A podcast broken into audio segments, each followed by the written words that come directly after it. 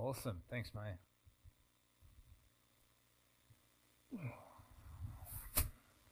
All right, give me a look at all those beautiful people. How are we, guys? Good. Glad to be here. That wasn't as enthusiastic. It's good to see you all here this morning, and I pray that you are blessed not only in worship but also in the Word, as God just reveals Himself through His Word, and that we were able to just be encouraged and blessed by what He has to say to us this morning. And we've just come out of a season of Easter.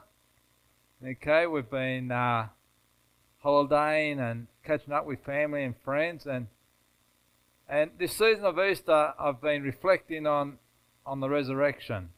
Okay, just as in Christmas we reflect on the birth of Christ, at Easter it's an appropriate time that we can reflect not just on the holidays and the chocolate and all the other things, the trimmings that go with Easter and all the fixings, but we can reflect on the resurrection, and not just in a sense of knowing the story, but actually seeing how it affects our life, because the resurrection is more than a story. Amen. It's more than a historical fact, and we're going to look at some of those in a moment. But it's actually, the purpose of it is to affect us. And I want to challenge you this morning to meditate on the resurrection and allow the Holy Spirit to implant a seed in you that will affect you, that will affect how you live, what you believe, and how you go about your daily living. So if you've got your Bibles, you should have your Bibles. Look at the person next to you. If they haven't got their Bibles, you smack them. Gently.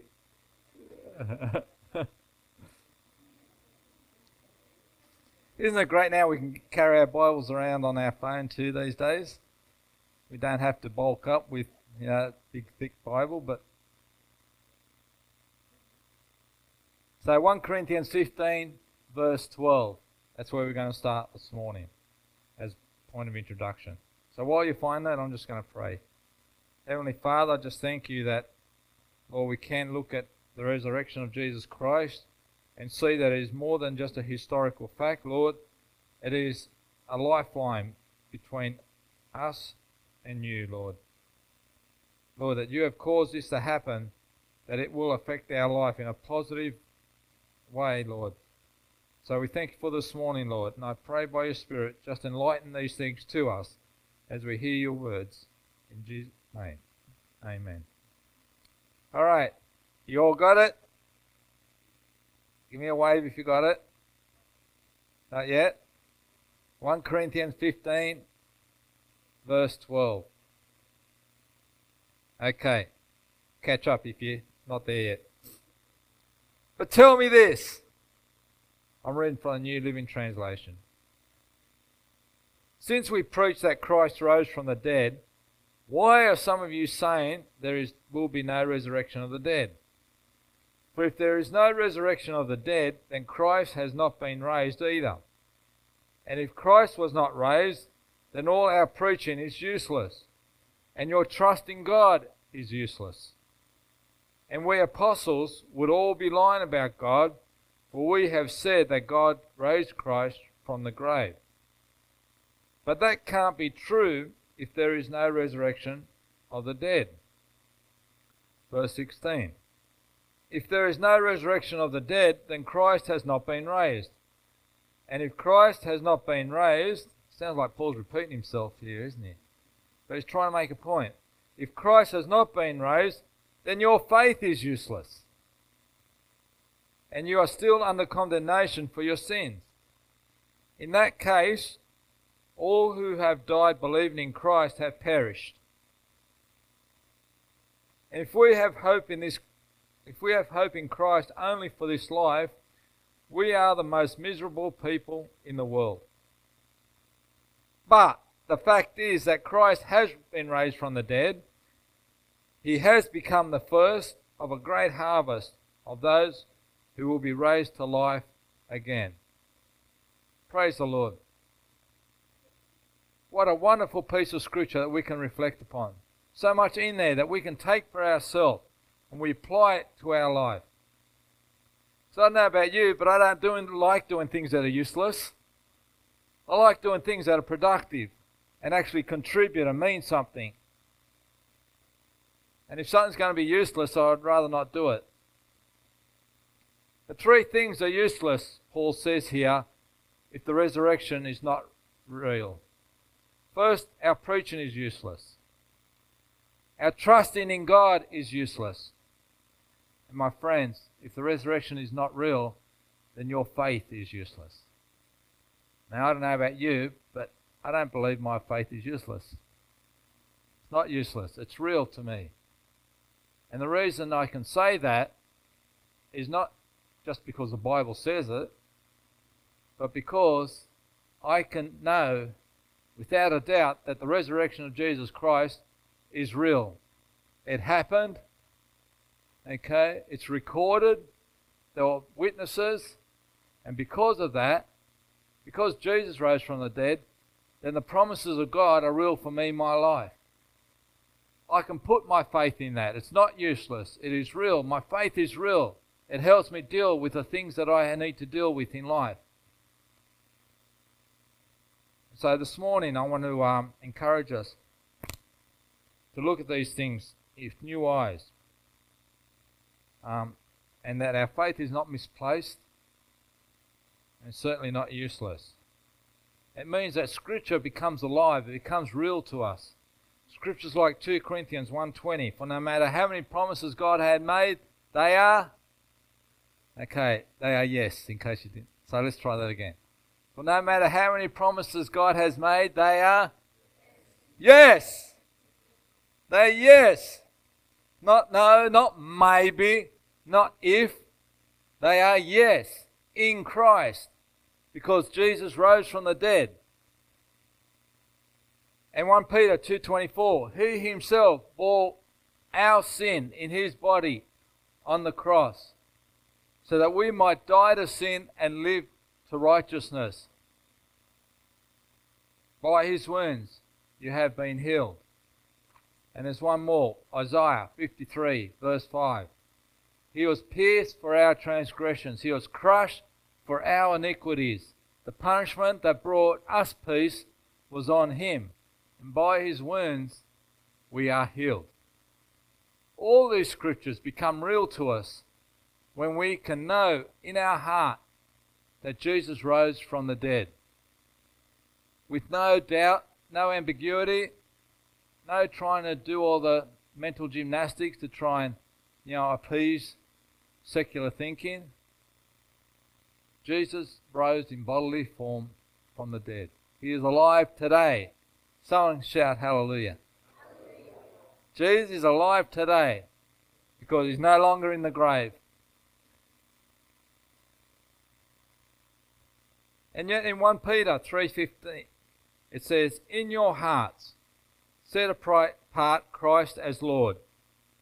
Always be prepared, say always, to give an answer to everyone who asks you for the reason for the hope that you have. But do it with gentleness and respect. Okay? So I want to ask you this morning, if you're telling someone about your faith and they say to you, why do you believe Jesus rose from the dead? What would your answer be? Because the Bible says we need to be prepared to give an answer. Because a lot of times when people ask, they're not doing it to be cynical or anything. They're actually genuinely asking, why do you believe Jesus rose from the dead? Now, for most of us, I would believe we would say, well, because the Bible tells us that he rose from the dead. And that's all right for us as people of faith. But in an ever-increasing secular and skeptical world, that just isn't an appropriate answer. We need to have an answer that we can give them of why we believe. Yes, the Bible says it, and yes, we believe that's true, and that yes, that should be enough for us. But sometimes we need to dig deeper, and we need to be able to give that answer clearly and definitively. So this morning, we're going to look at a few of these facts in a hope that we can give an answer for the hope we have. So, got your pens and paper ready, because I haven't given you a PowerPoint today. You can work for this one. All right. Fact number one, the tomb was empty. All right. Turn to the person next to you and say, the tomb was empty. Well, you need to understand that the tomb was guarded. It was guarded.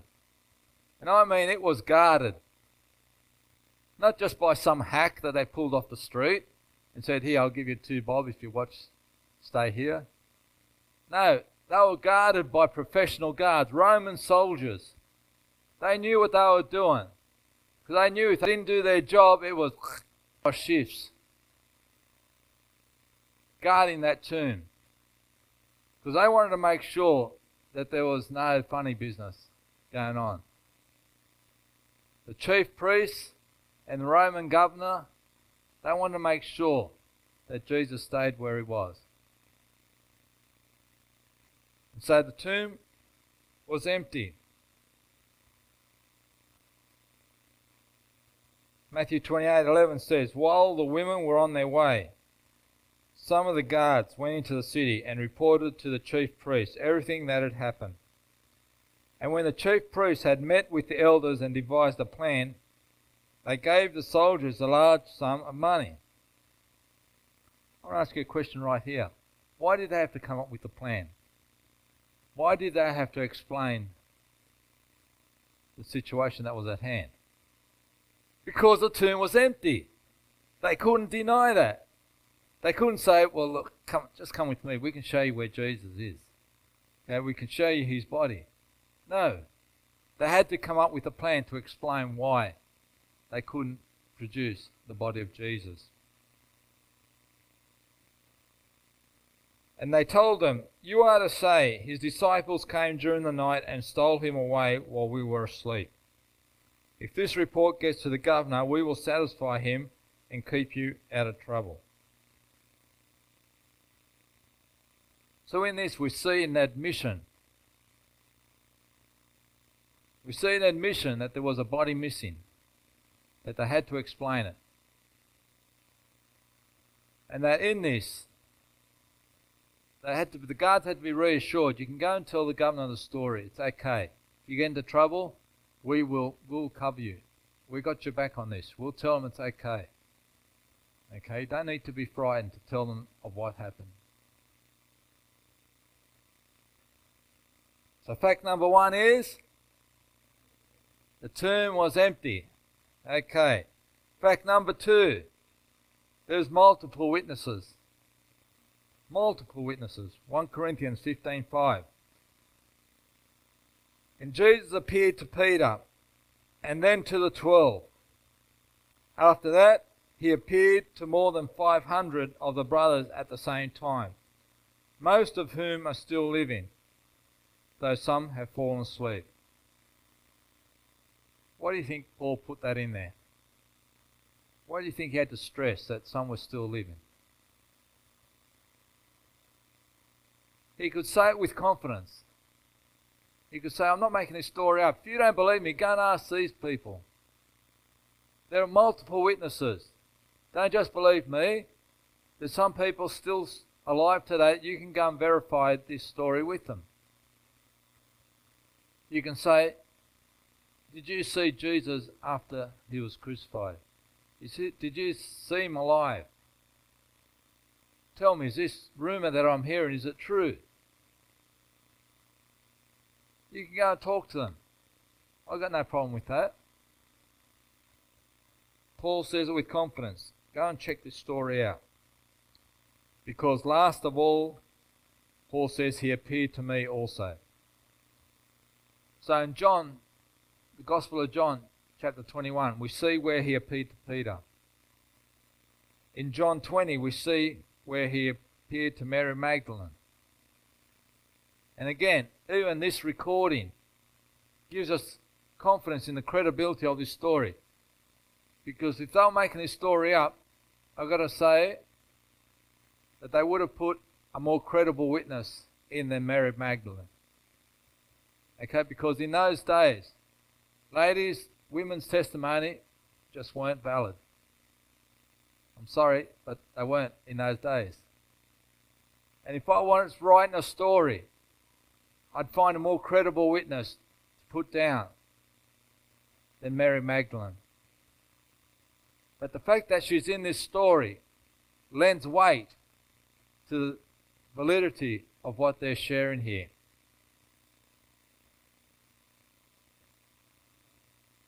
He appeared to the apostles. We all know the story where they were cowering in fear. We read it in Luke 24, Mark 16 and John 20.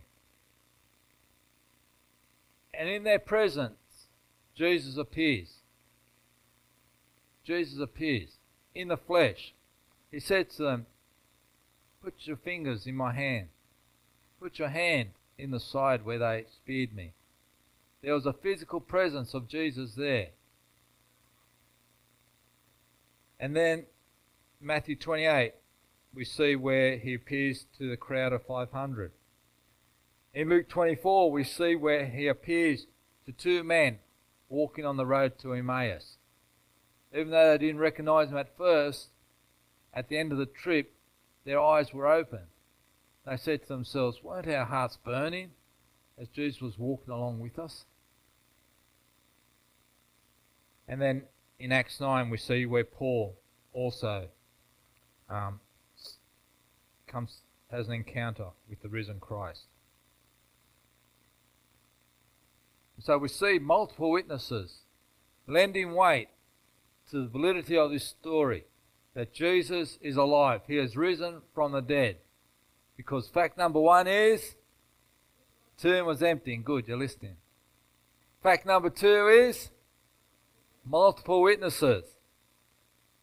Fact number three is, you don't know because I haven't told you yet, have I? That got you listening. Fact number three is, the apostles held firm to their belief that they had seen the risen Christ, even to the point of death. History records that each apostle was martyred, all except John, who ended up in exile on the island of Patmos. He got a Greek holiday while all the other guys went to their death. Okay? But they all, you can read history, not just Christian history, but secular history, showing that guys like Thomas, who went to India, and Peter and Paul, who went to Rome, all held on to this belief. They were not going to recant on their testimony that they had an encounter with the risen Christ. Now, I don't know about you, but I'm not willing to die for a lie. At some point, I would break and say, no, guys, I was just making it up. It's all right. Put your swords away. Okay. I was just making it up. I was hoping I'd get away with it, but anyway. But they died for what they believed. They held firm to it. Okay, there was such a conviction on their heart that they had seen Jesus. They had seen that he was alive and that he indeed had risen. Fact number four is that we have the Holy Spirit with us here today.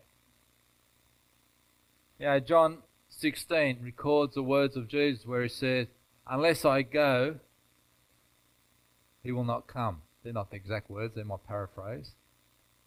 But Jesus had to go in order to send the Holy Spirit. And the fact that we have the Holy Spirit here with us today, for me, is evidence that Jesus is alive. He's alive and living in us through the Holy Spirit. Acts 2:39 says, "The promise is for you." That's you. No. "Your children and for all who are far off." Okay? Now I've got to say, all of you are the far off. Okay? Some people say I'm far out. Do you even use that expression these days? Far out. There, or is that just my agent showing my age? Okay. You are the far off. You are the one that was foreseen down the track that this promise is for you as much it was for those that were hearing it for the first time. The promise of the Holy Spirit that was to come when Jesus ascended and went to be with the Father.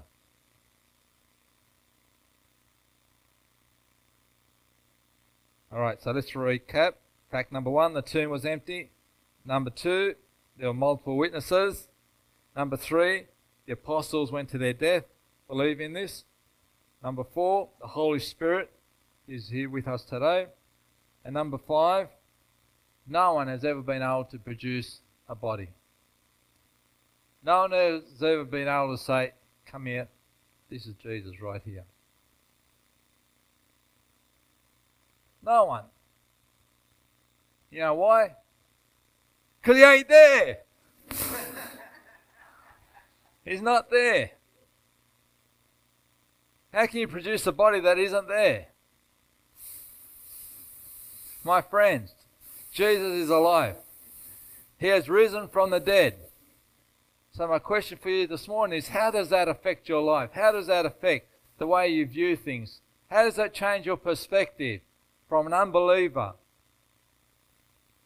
Because I've got to say, in my current circumstance, I hold on to the fact that if God can raise Jesus from the dead, then my friends, nothing is impossible to him. Now some people might say, well, you don't get much argument from a dead person, okay, where you often meet resistance from someone who's alive. But if God can raise Jesus from the dead, then what is possible in my life? What is possible in your life? What scripture, what promise in the Word is a yes in Christ? What can you put your faith in that is not useless? It is real. That's a challenge right this morning, my friends, I believe. In that as we share this Word, we can be renewed in faith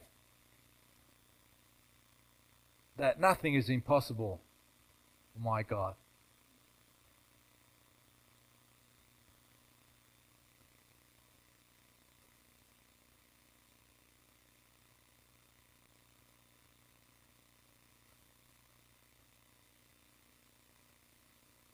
In the scandal of Easter morning, Resurrection Day, you can just imagine the scurrying around.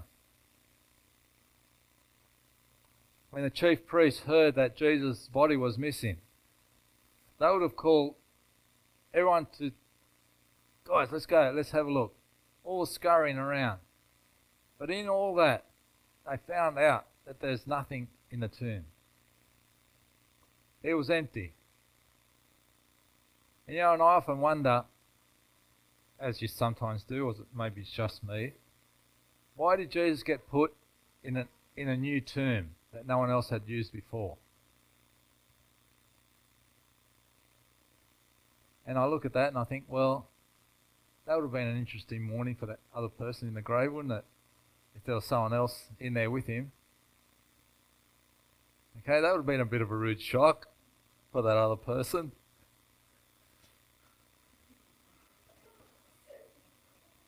But no, they couldn't find nothing. That's a double negative, sorry. They found nothing in that grave. No corpse, no skeleton. All they found was a nicely folded set of clothes. And again, I think to myself, now, if someone's going to steal Jesus' body, can you imagine all the noise while they were trying to, and all the commotion, trying to roll that stone away? Because it wasn't a pebble, I mean, it was a stone. You ever try to move a stone? I know you probably have, Jeremy, but they're not easy to move, are they? No. And the way they're constructed, the stones are placed in a groove, so, and the groove generally tended to slope towards the opening. So, you know, it wasn't easy, but it was doable that you could push a stone in position to seal off the tomb. But the other way, you had to push it a bit uphill and Not to counter the fact that there was a seal around it, which would have made it even more difficult. And so the commotion of trying, you know, all the grunting and groaning, and, come on guys, put your shoulder into it, push harder. I reckon that would have woken the guards up. But then I reckon you would have been in a bit of a hurry too, don't you think? Who would have sat there, undressed the corpse, and said, okay guys, let's get the ironing board out. Let's make sure they're nicely folded. You would have just grabbed the body and done a runner. Bolt with the body over your shoulder. Don't worry about the grave clothes. We'll just discard them anywhere down the road. And so you can see what a ridiculous story it is to say that the body was stolen. That we're able to fully place our trust, and that the story of the resurrection is true and it is credible, and we can put our trust in it. And that if we can put our trust in that, and that Jesus is alive today, then yes, every promise God has made is a yes for us. It is a yes for us. So I want to encourage you, what promise are you hanging on to that you have found in Scripture this morning?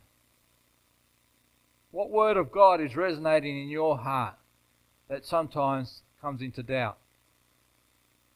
Because it does. I know from my experience that, yes, little seeds of doubt start to creep in. You start to think, oh, is this really true? Can I really put my faith in this? And then I think, well, actually, yes, I can. Because I know that Jesus is alive. I know the resurrection story is real. And if that's real, that means that every other promise is real. Amen? Let me encourage you with that, my friends, this morning. As we're reflecting upon the resurrection in this season of Easter, that it is something we can speak about. It is something we can share with confidence, and that if someone does ask you, why do you believe that story? Why do you believe Jesus rose from the dead? Well, hopefully I've given you some ammunition this morning that we can reflect upon in being able to give an answer to everyone who asks a question of our hope. But doing it with gentleness and respect. Let's pray. Heavenly Father, I thank you that this morning your word is so real to us, that we can, Lord, put our faith in it, that, Lord, our faith is not useless, but it is, Lord, it does give us hope. It does give us an assurance of our future, and that, Lord, we can share it, Lord, honestly. We can share it with all integrity. That we, Lord, and share it with confidence. That Jesus is alive. He has risen from the dead. And that every promise you have made is yes because of that. Thank you, Lord. In your mighty name we pray. Amen. Amen. I'm going to conclude it there this morning. But I do want to finish by allowing some time for prayer. If you have any prayer need that you would like to come, and just ask God of, just come to the front and I'll pray with you, I'll stand with you. We can believe that God hears our prayers and answers them. Okay. So I might just get Natalia, if you could just come up for a moment and just give some keys. Thanks, Darl.